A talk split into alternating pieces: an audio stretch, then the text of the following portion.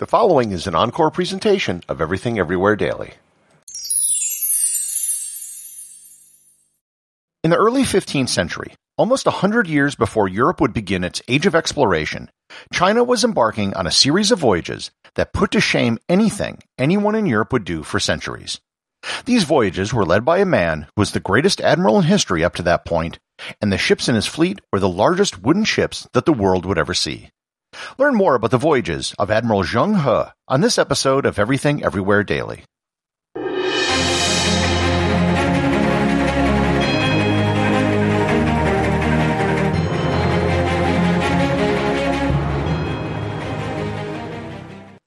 This episode is sponsored by Heaven Hill Bottled in Bond Bourbon.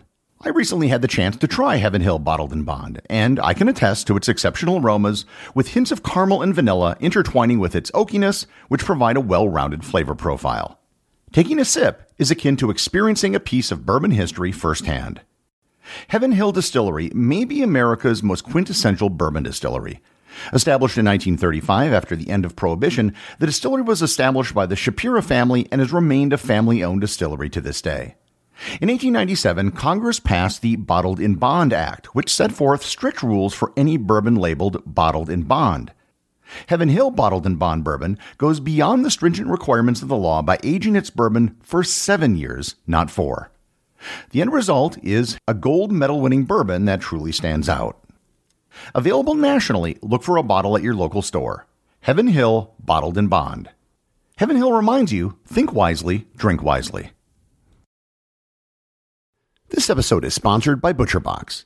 Summer is right around the corner, and that means cookouts. No matter what your preferred food is for a cookout or a barbecue, ButcherBox can help you make it the best. If you want to serve up some hamburgers, ButcherBox has grass-fed ground beef to make the perfect smash burger. Want to cook up some steaks? Well, ButcherBox has that too, with some of the best cuts of steak such as New York strip, ribeye, and filet mignon. Do you like grilled chicken? Well, ButcherBox has some of the best pasture-raised chicken that you will find anywhere. And if you really want to wow people at your next cookout, you can try grilling some of their wild caught salmon on a cedar plank. Sign up at butcherbox.com slash daily and get a special deal. ButcherBox is offering my listeners a free for a year offer plus an additional $20 off. You can choose salmon, chicken breasts, or steak tips free in every order for a year. Sign up today at butcherbox.com slash daily and use code DAILY to choose your free for a year offer. Plus, get $20 off your first order.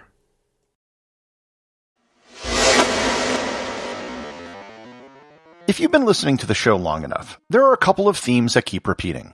One of them is that many of the things in our world actually have rather ancient roots. And the other is that the Chinese probably did it first. There were many inventions and innovations which were first developed in China before they were developed in the West, or slowly made their way to the West via the Silk Road. A case in point is Chinese shipbuilding. When Columbus sailed to the New World in 1492, he had a fleet of three ships. Each of the ships was between 50 and 70 feet long. The Chinese during the Ming Dynasty were building ships that may have been up to 450 feet long. Moreover, they were building lots of them and sailing them across oceans almost a hundred years before Europeans were crossing the Atlantic or sailing around Africa. The man who was most responsible for these achievements was Zheng He. He was born in 1371 with the name Ma He in China's southern Yunnan province. He was born and raised a Muslim, which came from his great great great grandfather, who was the governor of the province during the Mongol Empire. In 1381, the armies of the Ming invaded Yunnan to reconquer it and expel the Mongols. It was during this invasion that 10-year-old Ma was captured by the Ming army. At some point over the next four years, he was castrated and became a eunuch, and was put in service of the Prince of Yan, Zhu Di. While in the service of Zhu Di, he became a close confidant. He moved with him to Beijing, where he was involved in leading the troops fighting the Mongols. He was given an education, which was normally not done for eunuchs. When a civil war broke out between Zhu Di and his nephew the emperor, Ma He served as a general and helped lead forces to capture the Chinese capital of Nanjing. In 1402, Ma He's master, the man to whom he was a top advisor, was now the Emperor of China, the third emperor of the Ming dynasty, known to history as the Yongle Emperor. The emperor bestowed the name Zheng to him because of his efforts in defending the Beijing water reservoir of Zhenglunba in 1399. And here I should note the pronunciation of Zheng He. If you read the title of this episode and you speak English, you might pronounce it as Zheng He. I'm trying to stay true to the Chinese pronunciation as much as I can. The new emperor inherited a rather large fleet of ships. However, he wanted to expand their fleet and use it to project Chinese power and influence beyond their borders. The emperor assigned Zheng He the task of overseeing the project. Zheng He began construction on the fleet in a shipyard in Nanjing, which sits on the Yangtze River just up from the modern city of Shanghai. On July 11th, 1405, the fleet set off on their first voyage. There were an incredible 317 ships in the fleet. To put this into perspective, there were only 130 ships in the Spanish Armada. The fleet consisted of warships, merchant vessels, support ships, and of course, the giant treasure ships. The treasure ships were awe-inspiring and still would be today if one were to sail into a modern port.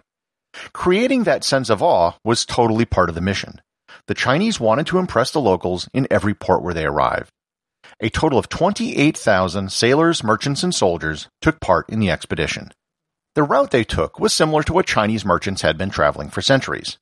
They traveled south to Southeast Asia, stopping in the modern day countries of Vietnam, Indonesia, Brunei, Malaysia, Sri Lanka, and India. Along the way, they stopped in various ports of local kingdoms, engaged in trade, and also took with them envoys from local kings. When they returned to China in 1407, they fought a brief battle with some Chinese pirates and delivered the envoys to the imperial court. There, they delivered their gifts to the Ming emperor and were given gifts in return for their rulers back home. Their stay in China was short, as the emperor ordered a second voyage to set sail that year. This time they followed roughly the same route, taking the envoys back to their home cities along with gifts from the Chinese emperor. They resolved a standing diplomatic issue between Java and China along the way. In all, over a period of 20 years, there were six voyages of the Ming treasure fleet, all of which were commanded by Zheng He. The fleet strengthened China's ties with states all over Southeast Asia and along the Indian Ocean. It dramatically increased trade with these regions and brought back to China a plethora of goods. The voyages also established China as the hegemonic power in Asia by having other Asian states recognize and pay tribute to the Chinese emperor. China often used their power to stop local wars and to stabilize various regions. They were able to do this because of their overwhelming naval supremacy. The fleet managed to sail as far as the coast of East Africa, visiting Ethiopia, the African Horn, and possibly went as far south as Madagascar. They brought back to the emperor such exotic animals as ostriches and giraffes.